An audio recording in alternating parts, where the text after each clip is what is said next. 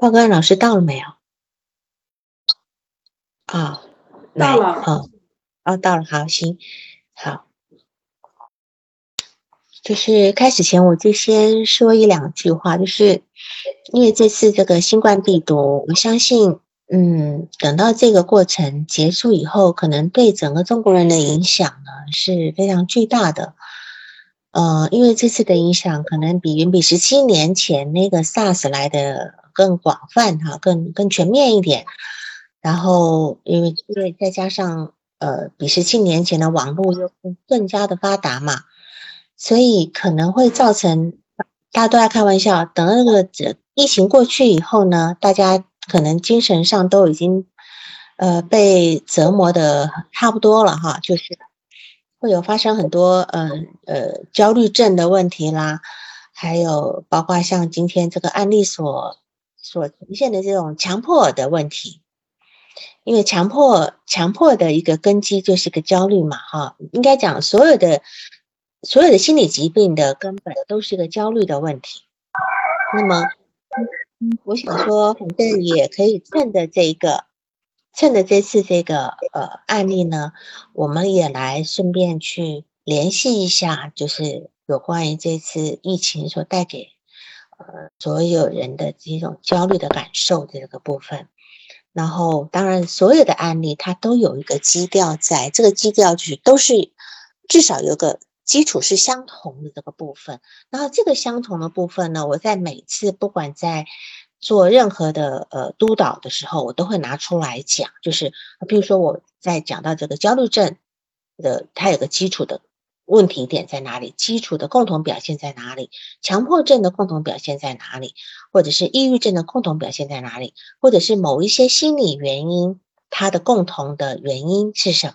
呃，我都会去去拉那个这个主体来讲，因为毕竟这是一个公益督导，那么呃，有的地方是没有办法讲的太深的，因为这毕竟有一些隐私的问题。然后，当然咨询师所提交出来的案例也不是那种非常很深入的长程的那个案例，所以我会用一个比较普遍化的那个部分来让大家，因为有点一部分有点学习的那个作用嘛，哈，好。啊，我就说到这边。然后今天高阳老师是哪一位？桃花源主吗？嗯，是桃花源主吗？嗯，是你你啊，你姓谢对吧？啊，对，我是谢荣。啊，你姓谢，那我称呼你谢老师好，好吧？嗯，好。那么你先开始说一下你的案例好吗？嗯，好的，王老师好。嗯，我介绍这个案例。这个这个案例是一个大大三的学生，大三的学生，他嗯来最初来咨询是因为嗯他那个嗓子有问题。他是八月份，他现在学的是那个艺术，然后他八月份的时候，他呃在网易上想要传一首歌，他自己呃挺喜欢说那个说唱的 rap，挺喜欢那个做那个作词作曲，然后去上传。他八月份的时候，他开始给网易上准备传一首歌，然后他唱了，反复唱了很多遍，当时就觉得嗓子有点问题。然后他去，呃，唱完了以后，就老觉得那个嗓子有问题。呃，就是呃那个去检查了以后，就是嗓子有点发炎，然后他吃了一点药，但是他好像这个事情就放不下，他老觉得嗓子有问题。他当时是九月份。九月份来咨询的，九月份来咨询的，就是，呃，这是他来的原因。然后他他就说他这个，嗯，就是，呃，总是会有一些不舒服。然后就说到，嗯，他，呃，就是，嗯。总是会有一些不舒服，然后他就说他身体会有各种各样的症状，比如说他，嗯嗯，呃中中考的那个前夕，呃他当时就说心脏不舒服，然后我就问他，那你你你有这样的症状有没有跟妈妈讲，跟家里人讲？他说他妈妈老说他想的太多了，然后就就就没有看，也没有看病，也没有怎么样。他说他中考去前的两晚上基本上没有他睡觉，后来是。嗯，后来到呃中考以后到高中，抱歉，因为现在那个那个那个文字版不在我这里，我现在在家里困着，所以我只能靠记忆来来汇报。就是他中考以后，高中的时候有一段时间就确诊是神经心脏神经官能症，嗯，心脏是不能动，然后他就是总是会觉得自己有问题，自自己的身体这里不舒服，那里不舒服，总是会就是总会有一个点。他用他的话来说，就是说，每当我出现一个新的点以后，新的不舒服就会替代前面的那个不舒服的那个点。嗯，比如说他刚开始是心脏不舒服，嗯，到后来就是特别的焦虑，特别的紧张，特别的焦虑，然后就是说身体好像有什么东西，嗯，在跑一样那个感觉，嗯，就是有身体有那个点，就是有那个触点，好像在跑一样，这是他说的，嗯。他的那个，他说我他来现现在最让他焦虑的是，他认为他有焦虑症，嗯，所以就是他说呃，我现在最焦虑的是，我认为我有焦虑症，我觉得我有焦虑，这是一个，还有一个就是，嗯，他每一次嗯有点强迫，就是每一次他完成作业的时候，他现脑海里总是会有一个想法，就是说你不能太认真，你不能做的太好，你不能太认真。就是好像有想法跟他对着干，然后他也觉得很很怎么说很无奈，他觉得那样不对，但是那个想法念头总是会跳出来，这是这是一个，然后就是嗯，他现在是没有没有感情经历，就是他说以他那样的条件，呃，当时他在那个学校也是个女生特别多的一个学校。他说：“以我这样的条件，我我觉得我人也不错，我条件也不错，我应该有一个很好的女朋友，应该有感情，但是我现在没有。嗯，就是他，其实他自己挺焦虑的。然后他大一的开始，大一第一学期开始在校外租住，一个人在在校外住。刚开始是和别人合租的，到大二的时候，那个人退租了，然后就一直是他一个人住。”他说一个人住也不感到，呃，很孤单或者怎么样，但是一方面又说，呃，那大二的那一段时间很难熬，过得很，就是就是一个人独处，这也没有也没有朋友，也没有女朋友，没有什么，呃，很多的那个社会关系，嗯，这是他大二到大三的这一段时间，因为今年是大三嘛，就是大大三开学，嗯，现在跟家合住吗？现在有合住的吗？他现在是独居，还是独居？对他对独居是非常的、非常的孤单，是吗？呃，他说不，他不觉得孤单，但是他觉得很，就是说，呃，他因为写写那个说唱歌词的，然后我们就到那个说唱歌词的时候，就谈到说，你必须有很深刻的那个感受，然后你写出来的歌词才能够打动别人。呃，才能打动别人心里的那些东西。然后他说，就是那段经历，大二的那个独居的那段经历，嗯，就是给了他很多灵感。他写的东西，然后大家也是蛮认可的，能够打动每就是很多人的那个内心。就是那段时间，他觉得打动的是点是什么？呃，就是能，就是他说能够触动人内心孤独的那一部分。但是他不，他说他不孤独，他不孤单，就是好像就是有一个感觉，好像他就是刻意的去体验那样的一个，呃，就是孤独的那样的一个状态，会给他有一些灵感。呃，对你讲到你讲到这一点啊，就是，呃，他似乎有一种自己去找难受的那种习惯，是吧？对，对的，就是他还说到他之前。他跟女朋友分手了以后，他本来他说我其实本来没有那么难受，但是我会他会想象很多片段，呃桥段把自己放置进去，然后把自己的情绪带入，让自己很难受，把自己搞得很惨。嗯，他说呃一方面觉得很难受，但是一方面就有又有一点点那个成就感。嗯，成就什么呢？呃，就是说他把这个事情做成了，就是。呃，他把自己成功的带入了那种被抛弃的那种呃情伤的那样的一个状态，他去体验了那么难受的一个呃那么痛苦的一个过程，但是他一方面很难，他在那个角色里很难受，但是跳出来的时候，他会有一些成就感。我觉得这个成就感可能要说的更清楚。嗯，就是说，这个这个是他很重要的一个，对，很重要的一个点。那么你你在这里提到，然后当然我们先讲到，就是说，为什么一个人会把自己放到一个痛苦的情境里面，然后去体会那种痛苦感觉，然后他在会觉得有成就感。如果这个行为，因为这个行为是一个普遍化行为，从一些来访者身上会去遇见的。比如说，有一些女孩子，她会去想要自己很可怜，呃，她的呃被怎么样，被怎么样哈，然后会去编一个故事，等等等等的，然后在在这里面去自怜自爱。然后我当然，你你在讲这种成就感，我还是比较少听到的哈，就是说他会有觉得有成就感。那这样的一个行为，我们如果去想象，我们如果去去假设，他到底他的原因是什么？他的需求是什么？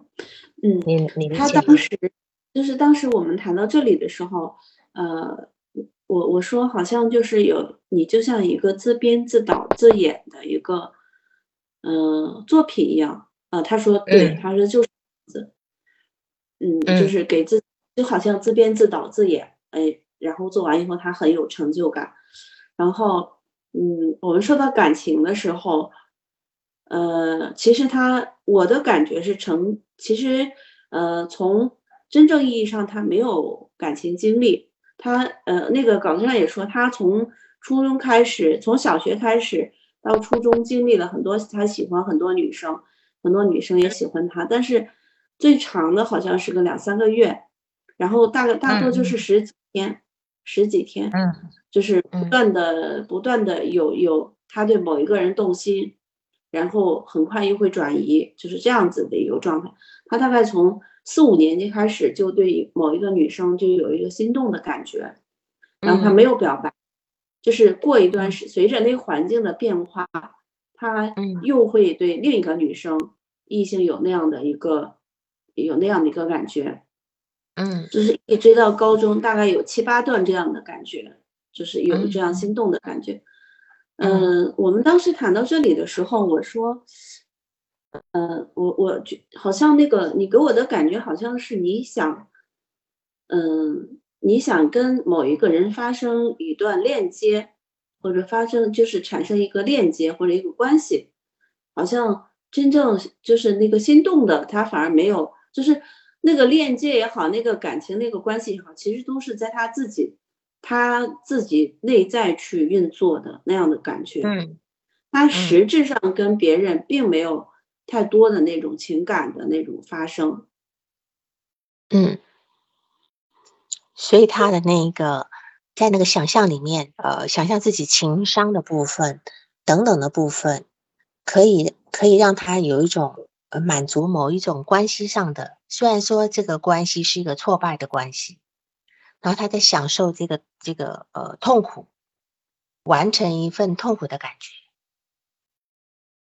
编导一份痛苦的感觉，嗯，是吗？他是在一个虚拟的，就是自己虚拟的一个层面去完成了完成了一些事情，比如说在他想象里面跟某人发生了一段。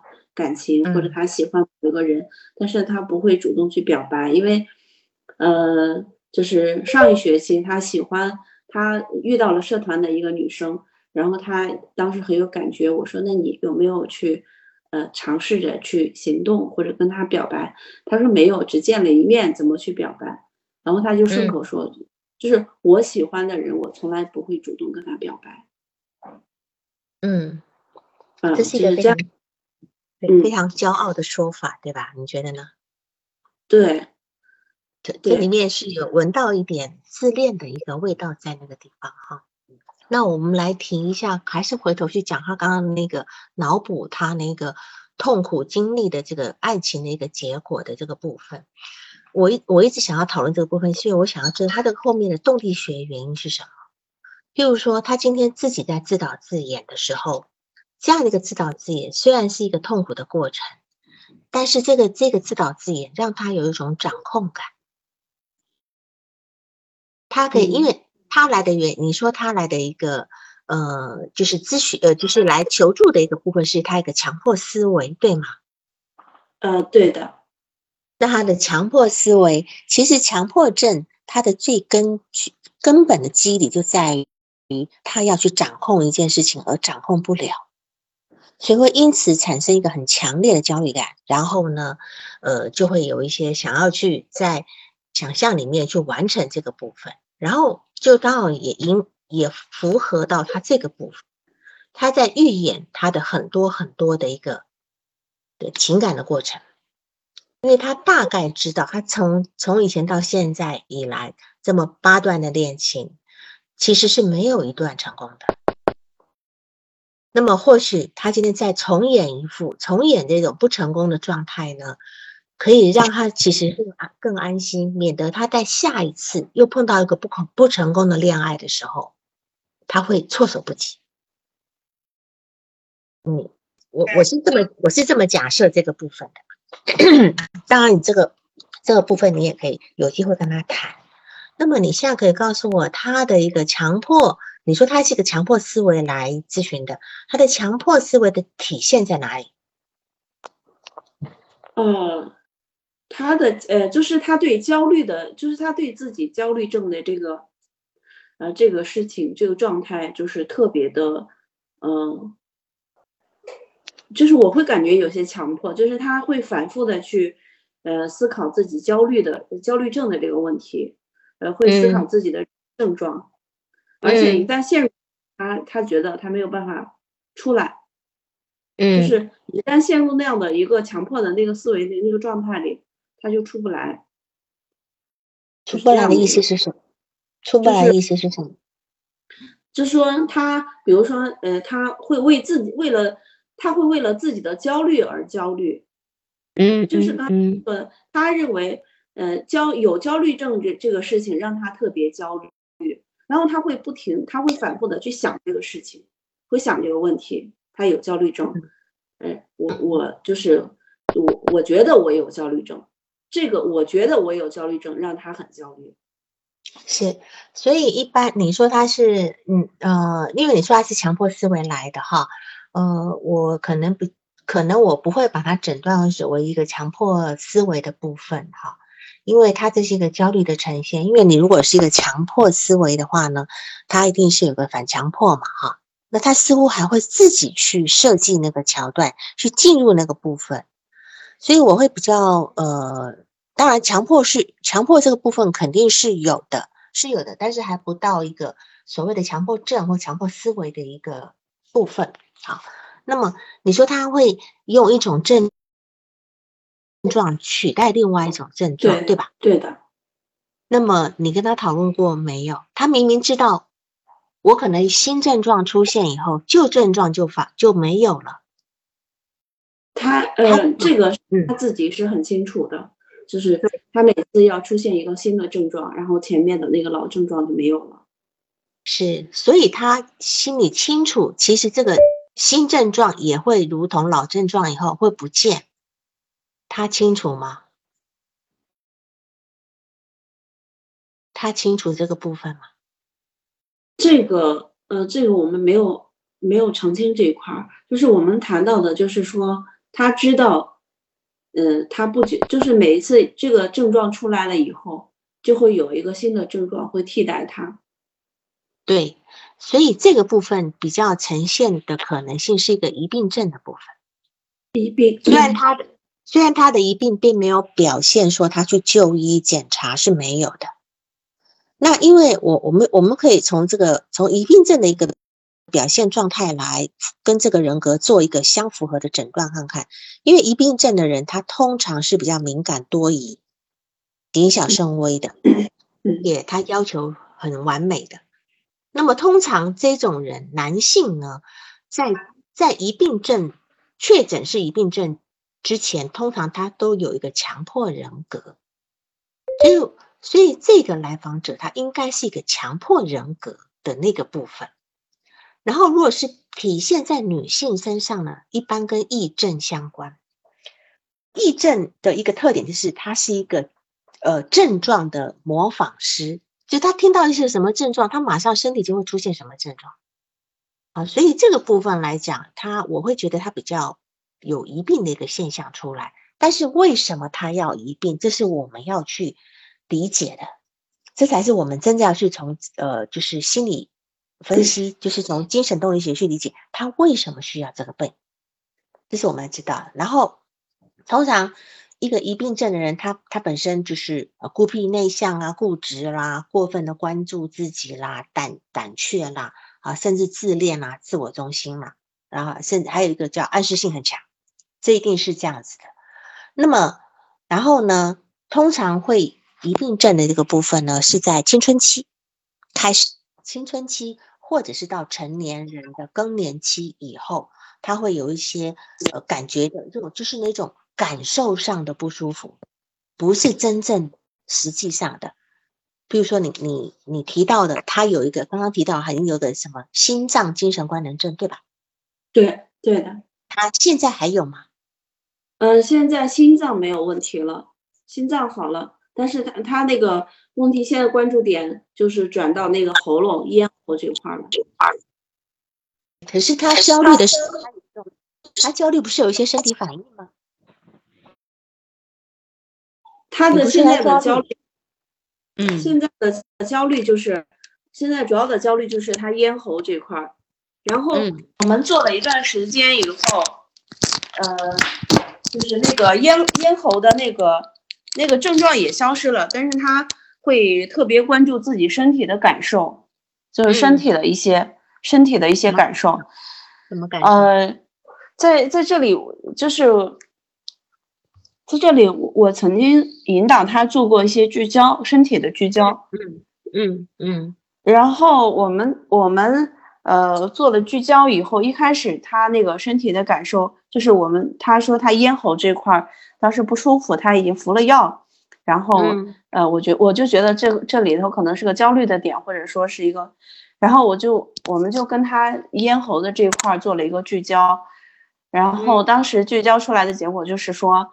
嗯，因为他希望自己走说唱的那条路，嗯嗯，如果成功了的话会怎么样？我们就我们就聚焦，就说他如果 咽喉这块好的话，好着没有问题的话，他将来可能要走说唱的一条路。然后我们就聚焦说你你你成功了以后会怎么样？那就想象了很多，想象了很多。他最后聚焦出来，他有一个最后一个结果就是说。嗯，如果我成功了，我可能会还有下一个目标，我会不停的往更高的目标，就是，嗯，就是说，呃，我我我 A 层，我在这方面一层成功了，我可能会追求第二层，然后第二层成功了，我会可能会追求第三层，我可能会无止境的追求下去。然后他就说，嗯，感觉自己像一个陀螺一样。停不下来了，就是一旦一旦踏上成功的那条路，就好像就停不下来了。然后他就说，其实呢，呃，也不是太想要成功。对，好，他这边有一个对成功的一个渴望跟恐惧，对吧？对。如果说从精神分析来讲，一个人对成成功的一个恐惧，这是一个很非常非常普遍的一个我们会去诊断的一个部分。你有想到什么吗？呃，就是阉割焦虑吧？对，就是阉割焦虑。他他对于成功既渴望，又会在紧要关头让自己出一点问题，就成功不了。那他现在已经对渴望成功，可是又担心以后成功的一种失控的担心跟焦虑，对吧？对，好，所以这里我们就要去再把这个诊断要多一个点，就是说。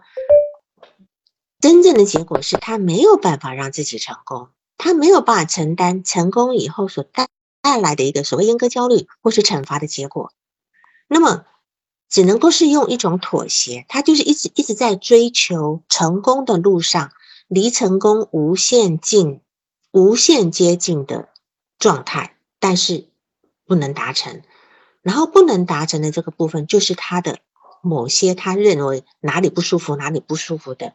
造成的结果，那么就是说，疾病对于他来讲，症状对于他来讲，其实是一个解决问题的办法。就是目前的，如果今天我在讲说这个案例，它的妥协点在哪里？他的他跟自己的妥协点就是让自己身体有不舒服的地方，这是他的妥协。这是精神分析所认为，经典精神分析认为症状是妥协的办法。好，譬如说本我跟超我的妥协。但是呢，自体自体心理学会认为，如果有症状，因为自体心理学它是比较积极正面的。他如果我们今天看到来访者的症状，就是一个解决问题的途径。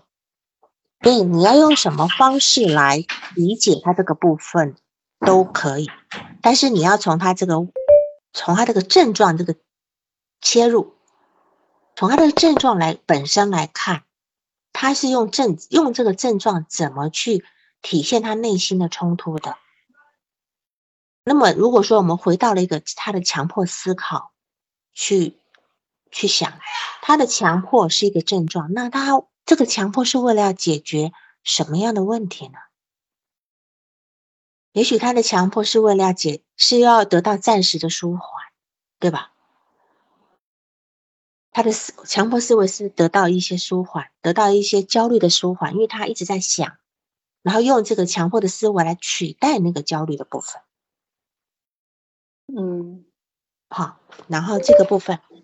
但是呢，他其实是想要用强迫思维确认一个最终的正确性，要确认一种东西，但事实上他永远得不到那个确认。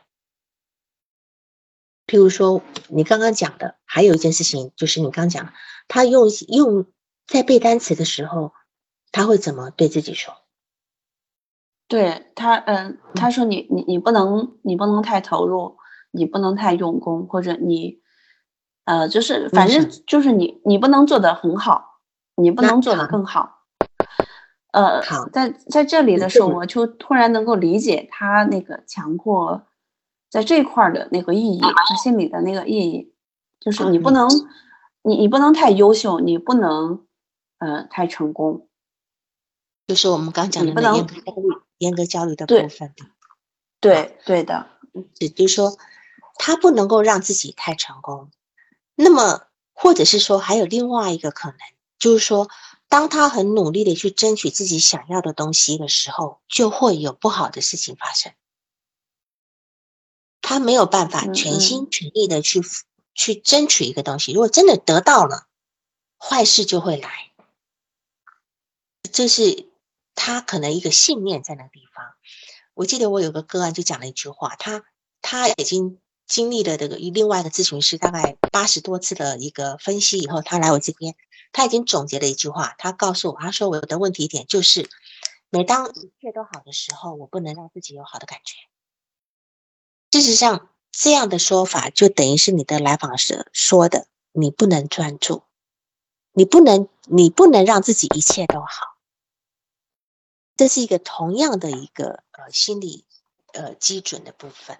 好，那我们现在就是他的这个状态，我们锚定了他有可能有一个不能让自己成功的状态，对吧？他永远在一个滚动追求的状态，这个滚动追求反而是他安心的一个部分，嗯，但是他又为了这个事情很焦虑，因为非常累，他看不到终点在哪里，对吧？好，那么这个原因肯定跟他的成长有关系，那你要不要谈一下他的家庭那个部分，成长的部分？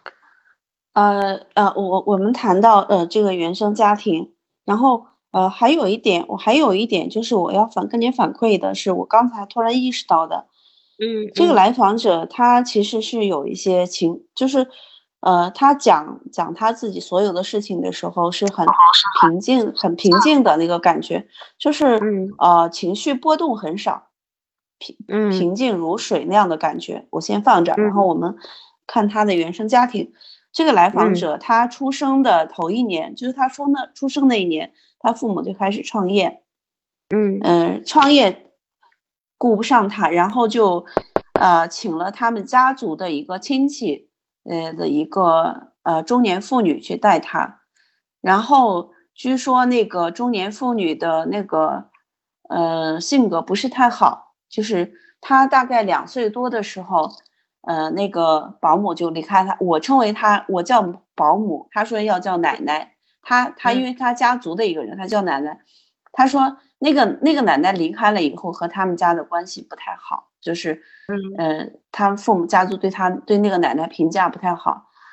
呃，带到两岁多，三岁以后，他上幼儿园以后，就是呃每天有爷爷奶奶接他，爷爷奶奶呃送他接他，因为他他们家和爷爷奶奶是在一个院子住着的。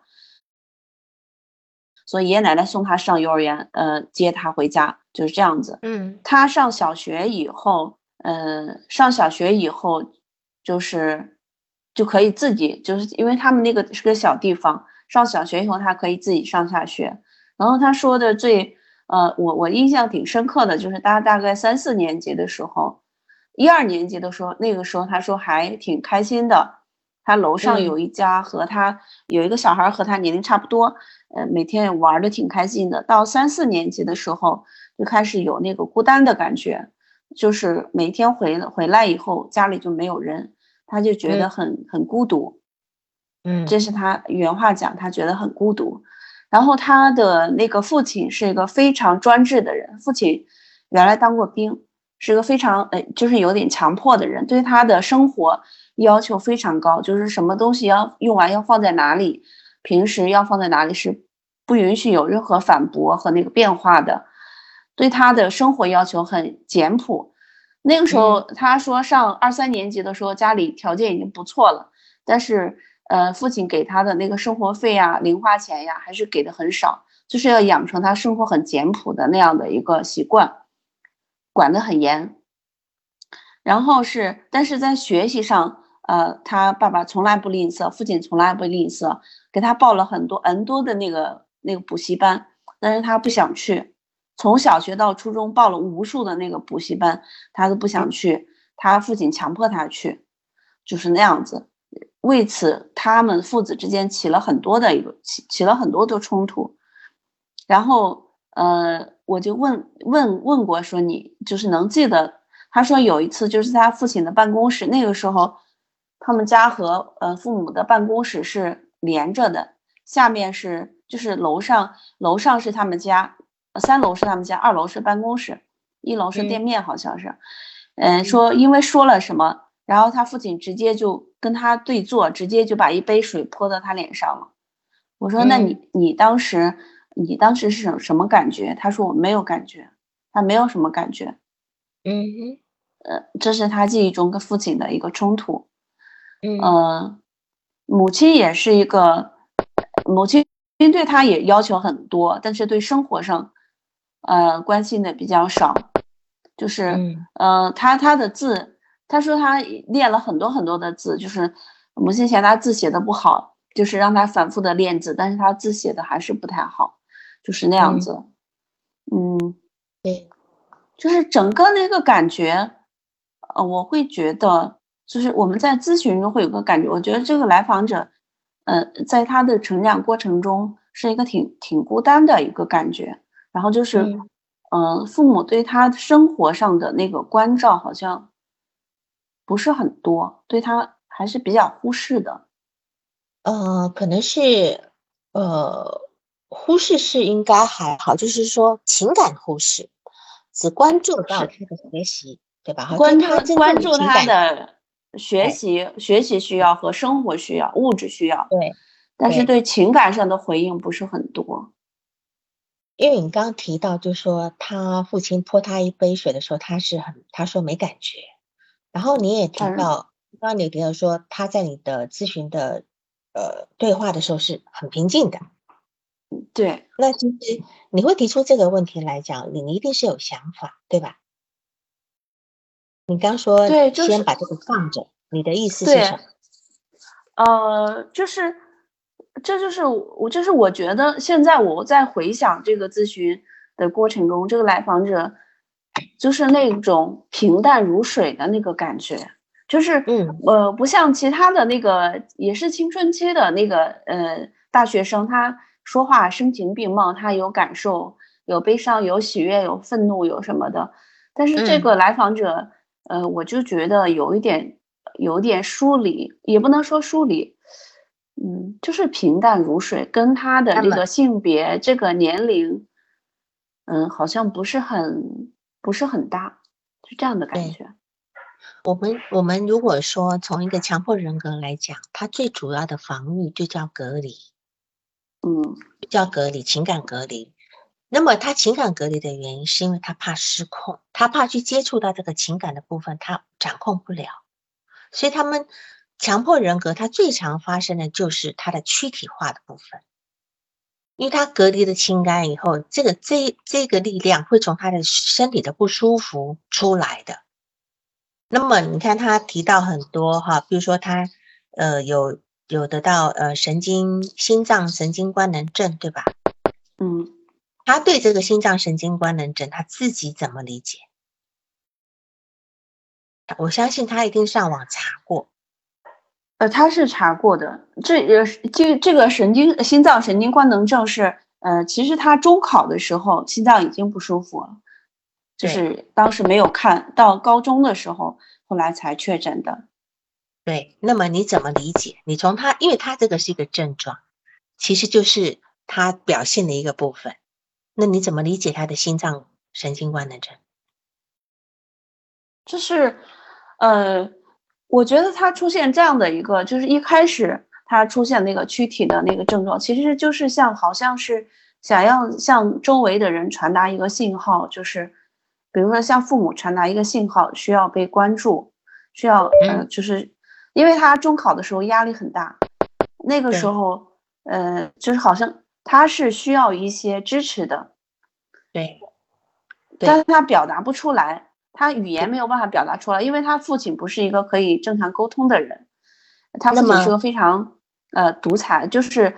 呃，听不进去他他讲话的人，母亲对他也比较忽视，母亲总会说他想的很多，所以我我我当时的感觉就是说，他说的话父母未必会真的会重视，可能这个身体的症状会比他讲的话更有力量，更能引起啊周围人的关注。因为呃，他中考心脏神经官能症，他高考不是也生病吗？呃，对，高考好像也生病。他高考生了什么病休学的？你知道吗？呃，我现在我手边没有文字稿，我也我也不不记得了。他当时高考没写，只是说他高考曾经考考到哈工大，考到哈工大，后来因为那个那个是他父亲，那个是他父亲，他父亲他父亲，嗯，对，那个是他父亲，他父亲是当年是。呃，考到哈工大，考到哈工大以后上学，就是已经上了大学以后，呃，因为得了一场病，休学了两年，呃，又上了一个大专。这是他父亲，他好像没有，就是高考之前好像没有，他的那个他是以，嗯，就是他当时的文化课成绩还是很好的，就是跟一本线大概差了十几分，但是他以艺术生的身份进来的，是这样子。就是我们来来讨论一下心脏神经官能症，它其实本来就是一个心理原因造成的疾病。表面上它的呈现就是一个呃呃心血管跟呼吸系统上的不舒服，可是通常到医院去检查是一切都正常的。那这是一个自律神经系统的问题，所以有些人他不叫心脏神经官能症，以前早些时候可能会叫做植物神经系统混乱。呃，如果说我们里面有有有属于医务人员的话，你可能会去会比较清楚，就是有呃，就是植物神经系统，他他来跟你讲说，我呃，医生诊断我是植物神经系统混乱。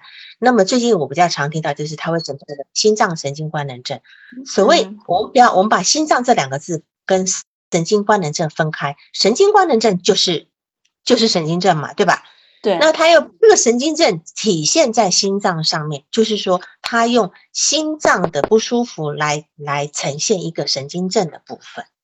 那么这个通常通常就是他会觉得好像呼吸胸胸闷气短、呼吸困难、头晕啊、失眠呐，而且是青少年，容易发生在青少年跟青壮年。那当然更年期呢不一定都会有，那更年期什么病都会。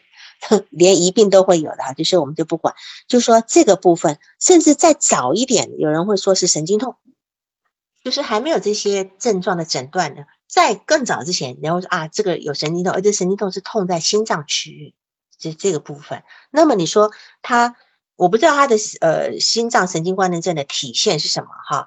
那正常就是心悸、胸闷气短、呼吸困难、头晕。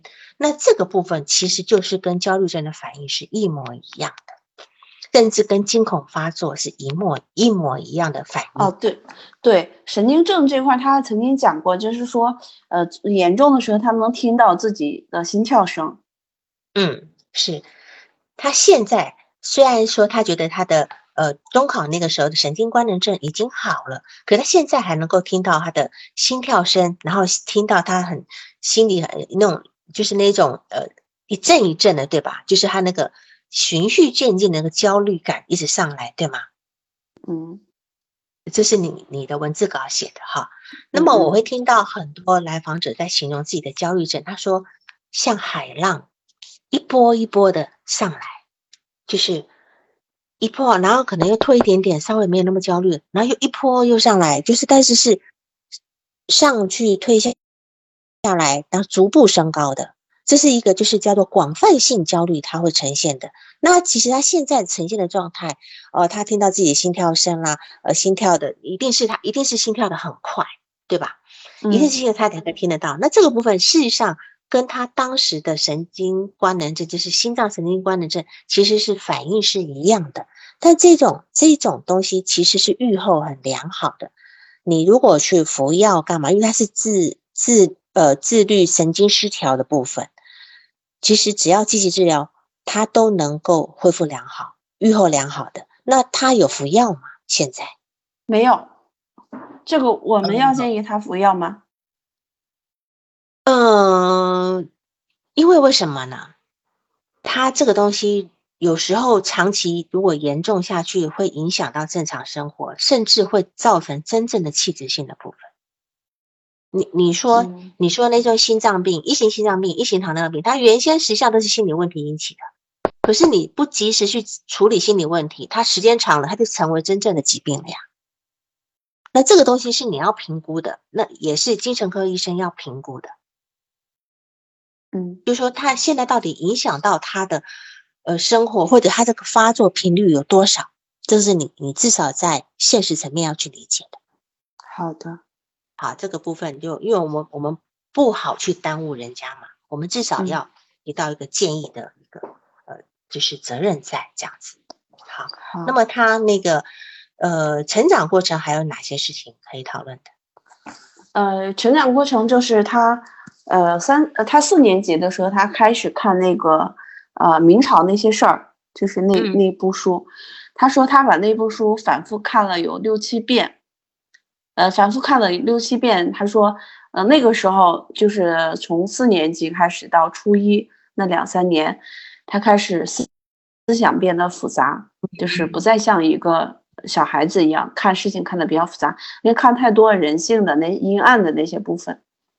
嗯，他对还说到了一个，他喜欢你，他喜欢明朝那些事的什么？为什么看那么多遍？呃，他就喜欢那些里里面那些就是。呃，人跟人之间的那些算计，他说喜欢那样的勾心斗角的那些算算计。嗯嗯，然后然后这些算计，嗯呃，这这个就是他当时的就说，呃，那个时候应该是一个比较单纯的一个年龄，他变得很复杂，他看事情也看得复杂，就不再单纯。现在回看的时候，其实是有一点遗憾的，因为他觉得在什么年龄应该保持什么样的状态，就是在那个。呃，该清纯的、该简单的那个年纪就应该简单一点，不要那么复杂。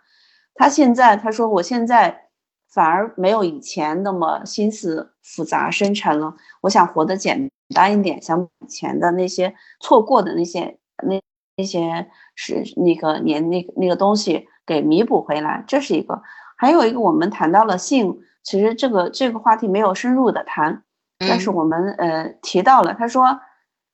他从开始玩电脑的时候，四五年级的时候开始玩电脑的时候，就不断会有那些弹窗嘛，会弹出一些黄色的一些东西。他是接触过的，呃，我我就是他接触了那些东西，说你不看也不由你。那那页面不停的弹，就是我我其实是有一点，嗯，有就是有一点，这这一块我们需要去跟他去谈吗？或者是我们再往。后面或者我们干不干脆就不要碰这一块儿，这个可肯定是要谈的，因为这里面你一说到这个部分，可以明显的感觉到他的超我这个部分，而且他自己主动谈出来了。你可以甚至可以问他，嗯，你在看你看的时候，你你会有相应的，比如说手淫吗？你会有幻想吗？因为他的幻想很重要。嗯，好，那我们可以知道他这个性心理发展是一个什么状态。你只要是咨询师，只要是。很理所当然的问，其实一点都不尴尴尬的。嗯，好的。对这个部分，肯定你跟他做工作多少次了？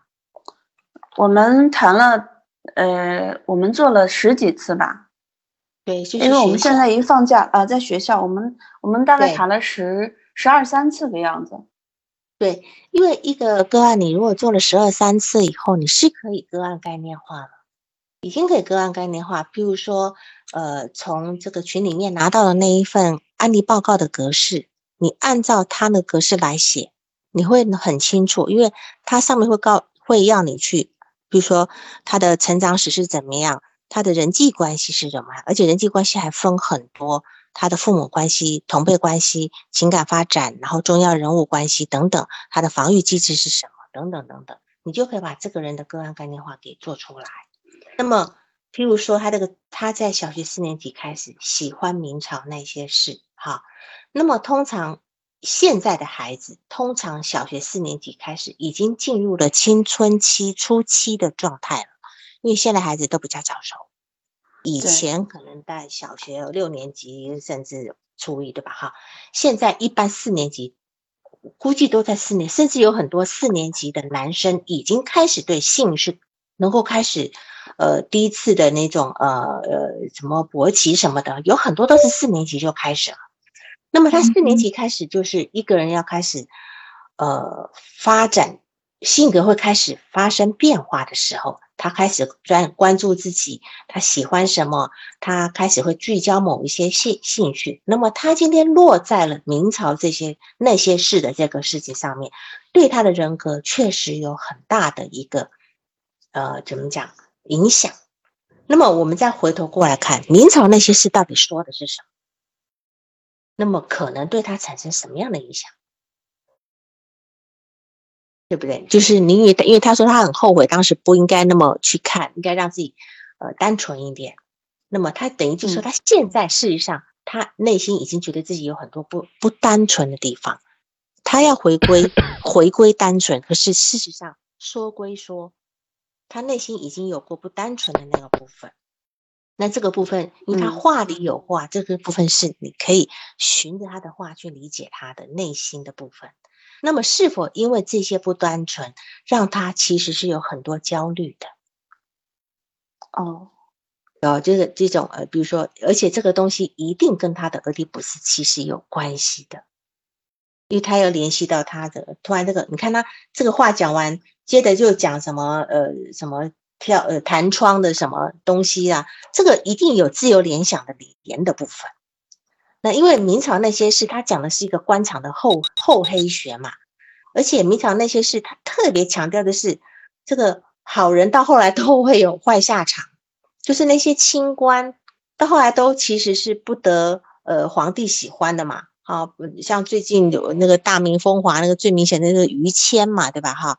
但是反而是那些那些坏的那些那些贪官或那些那些反而能够呃能够活得还挺好的，活得挺好的哈。所以这个部分对于他影响到底在哪里？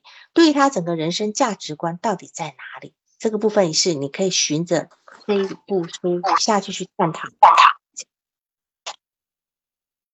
嗯，呃，就是说。因为他自己说嘛，他说这部这部作品是有很多人性中阴暗跟算计的东西嘛，所以他觉得他自己很早熟，呃，超过同龄人。那么他现在是一个什么样的状态？他现在虽然自己要回来那份天真跟简单、单纯，但是事实上又怎样？而且他现在是一个比较孤单的状态，他觉得他觉得他应该有很多好朋友，他觉得应该有很多女女朋友，可是事实上都没有，对吧？那他是怎么在想这个落差的？他的想他的幻想跟现实有很大的落差的。这个部分是你要去工作，所以你你在督导问题问我说下一步怎么做，这是第一个要做，就是他的幻想跟现实有极大的落差。那这个部分是你要一直一直的在他的叙述里面去面面值出来的。你为什么不去追你自己喜欢的女孩子？你为什么什么？就是一直去提提问，去敲这个边鼓，让他来利用你来利用提问，然后让他去思考。然后因为思考能够用语言表达给你的时候，他等于就是自己能够清楚了这样子。嗯，好，那么呃，我记得你在这里面有提到一点，就是就。是，嗯，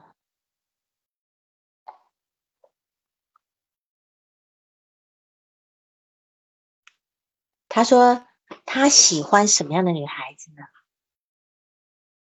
呃，他喜欢那种呃辨识度、长相辨识度比较高的、高挑的、身材好的，然后长相的辨识度比较高的那个女孩子，那种女孩子。辨识度高的意思跟美丽相关吗？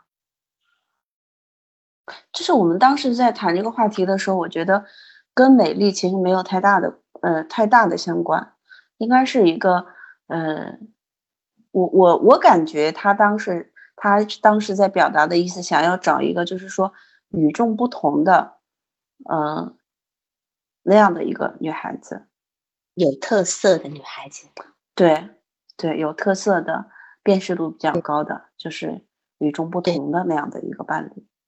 那么他如果喜，因为这是一个投射嘛，他喜欢找一个有特色的女孩子。那么一看，他说只喜欢高冷有特色的女孩子。那么他对他自己呢？他对他自己的要求是什么？他希望自己是一个什么样的人？也是这样吗？嗯，这个这个是没有谈到的。就是说，他希望在别人的眼里，自己是一个什么样的人？嗯，有的人喜欢温，呃，喜欢温，呃，人家觉得我很亲和，我很温暖，或等等，对吧？那有人会希望我觉得我很，我很，呃，我很酷，我很冷，呃，我很性格，我很等等的，就说这个是他希望，但那这个部分我们就可以去看他现实跟他的幻想的距离在哪里。嗯。是这个部分哈，所以这个是也是你要去做的。然后他说他喜欢站在一个比较高的位置去观察吗？对他就是他他说他喜欢以像以一个旁观者的那个视角去观察自己。嗯呃呃观呃其实其实其实王老师我我就这一点我其实因为我我的来访者里面有不少有这样的一个。嗯，说法就是呃，喜欢以旁观者的一个角度去观察自己，或者说以上帝的视角去观察自己，就是对这样的一个说法或这样的一个状态，呃，可以怎么理解？你你你有理解过吗？就是我当时会有，就是我觉得这是一个，嗯，以一个旁观者的一个角度，就是有一点好像是有一点解离的那样的一个感觉。或者上面一个自己观察自己的，以旁观者的角度去观察自己的那个生活，观察自己的一些行为、一些想法。但你刚刚说的来访者他是以一个上帝的角色，对上帝的，也还有还有来访者说过，就是以上帝的视角去看自己的行为，或者说以旁观者的角度去旁观者的那个视角去看自己的行为。然后呢？看了以后呢？像你这个来访者，他他去用用一个旁观者的角度角度去看自己以后，然后呢，有结果吗？他的他的结果是什么？他发现到什么差异了吗？哦，这一块没有，这一块没有谈到。就是你要往下去问，那你你这样做结果是如何？如果说他今天。确实是能够跳，因为我们讲换位思考，对吧？我们换位思考，我如果能够看到说，哎，自己这样做似乎有点奇怪，有点呃跟别人有点，那这是表示，哎，你是有你是有换位思考的。但如果他今天说出来东西不是，我们就要考虑他另外一种部分，你讲的解离也可以。呃，我我我考虑到有点自恋的部分也可以。嗯，就他自己这种居高临下的，就是我我看你们都是芸芸众生啦，啊，那等等等等的，自自己不屑不屑跟你们去呃搞同流同流，不一定合污了啊，就是同流的那个部分，是吧？那他今天讲说他在人前是很难放松下来，尤其是不想让让人家看到自己的放松状态。那么请问他的放松状态跟他？跟不放松状态在人前是有什么样的差别呢？他的不放，他在他不能够放松是什么个体现法呢？这个你有讨论吗？嗯，这个没有，这个没有讨论的。嗯，你详细的这个部分没有做。对，因为他说在人前他很难放松下下来，尤其是。在公共场合，他没有办法放松，也不想让人家看到他自己放松。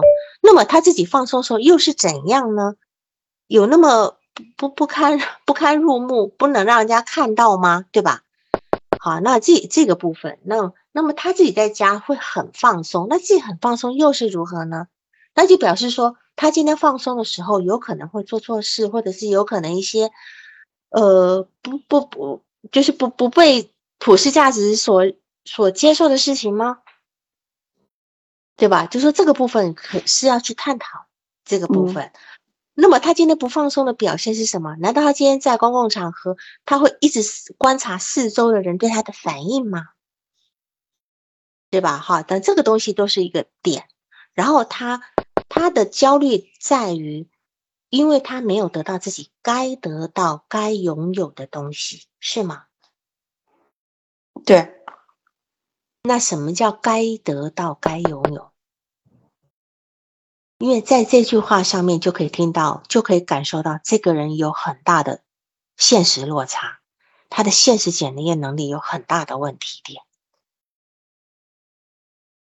如果再加到你刚刚讲的那种解离的那个部分，这个这个，因为我不知道你去给他做过那个没有哈。他的这个精神病性的这个部分，我我讲的不是精神病哦，哈，这不是那个部分，就是我们今天在做这个 S C L 九零里面有个精神病性的部分，要去看他这个部分，现实检验能力的部分，因为他今天说他应该要得到而得不到的东西，他为这些事情而焦虑，那他应该得到什么？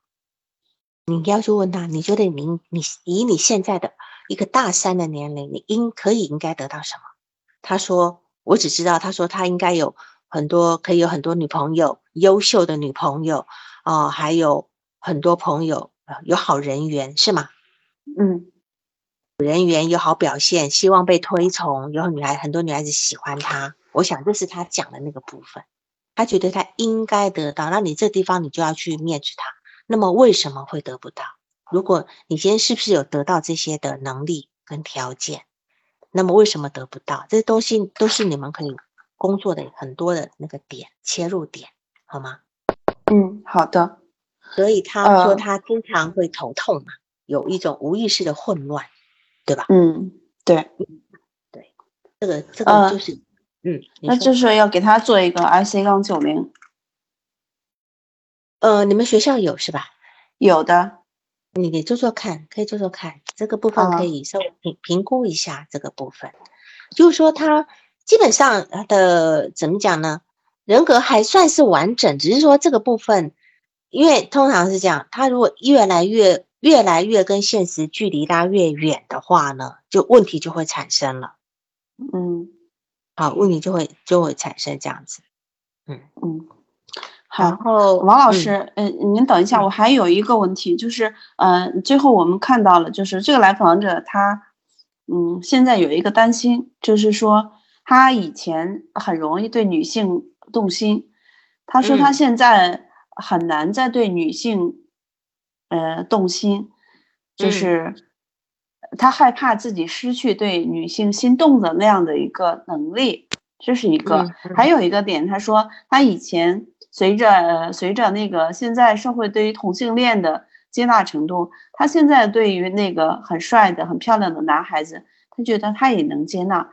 这个也是我没有谈到的，就是呃，这是从这个信息信息里面呃，您可以给一些那个解释、理解，或者说我在这个地方可以怎么工作吗？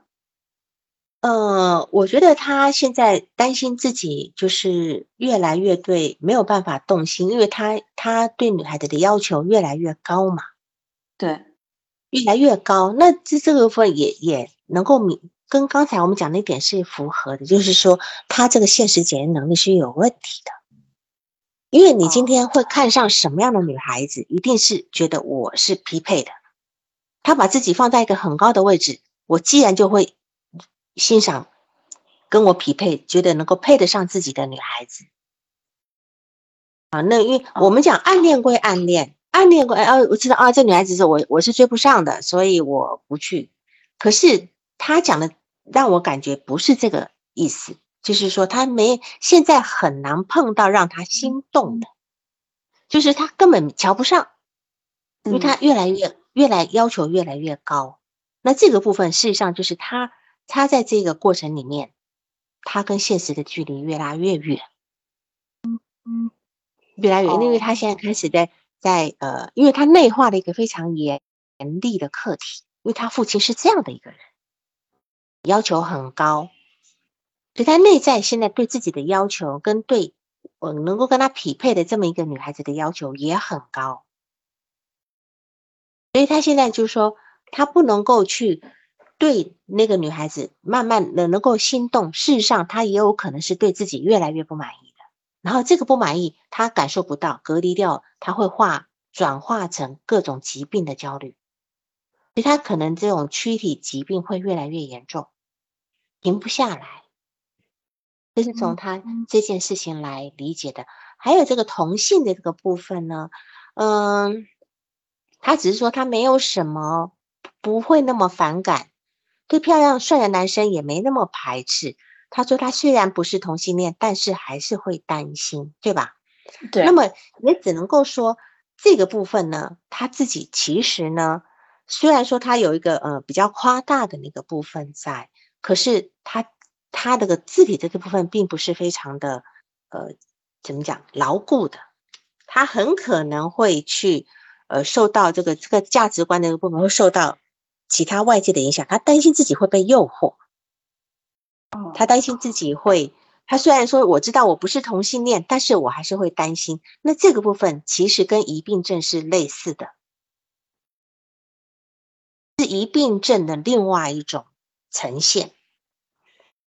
就是说，这个可能会比疑病症来的更更偏向心理。那疑病症，我至少是在我身体上，我这里有问题，那里有问题，我会担心，对吧？可是他现在却对自己的这个人格跟喜好这个东西，他开始会有担心了。比如说，他的担心处处呈现出来，他的焦虑处处，就是他我们无法掌控的这种焦虑处处呈现出来，这样子。哦，那是这个这个人是一个，就是他自体感、自体自体的内聚性已经比较差的一个状态。他就是他是原原本就比较差，只不过随着年龄慢慢大，他越来越需要知道清晰自己是谁的时候，他却办不到。嗯嗯，是慢慢呈现出来的，不是原来好现在不好，不是这样的，因为他从初中就很明显了。就有就有神经官能症了，就有心脏神经官能症了。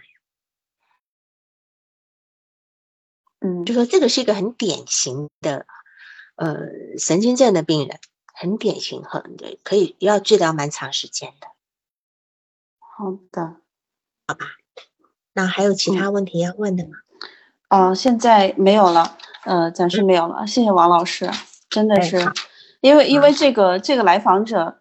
我我我的反移情我一直是，呃，这个来访者他的移情可以是理想化吗？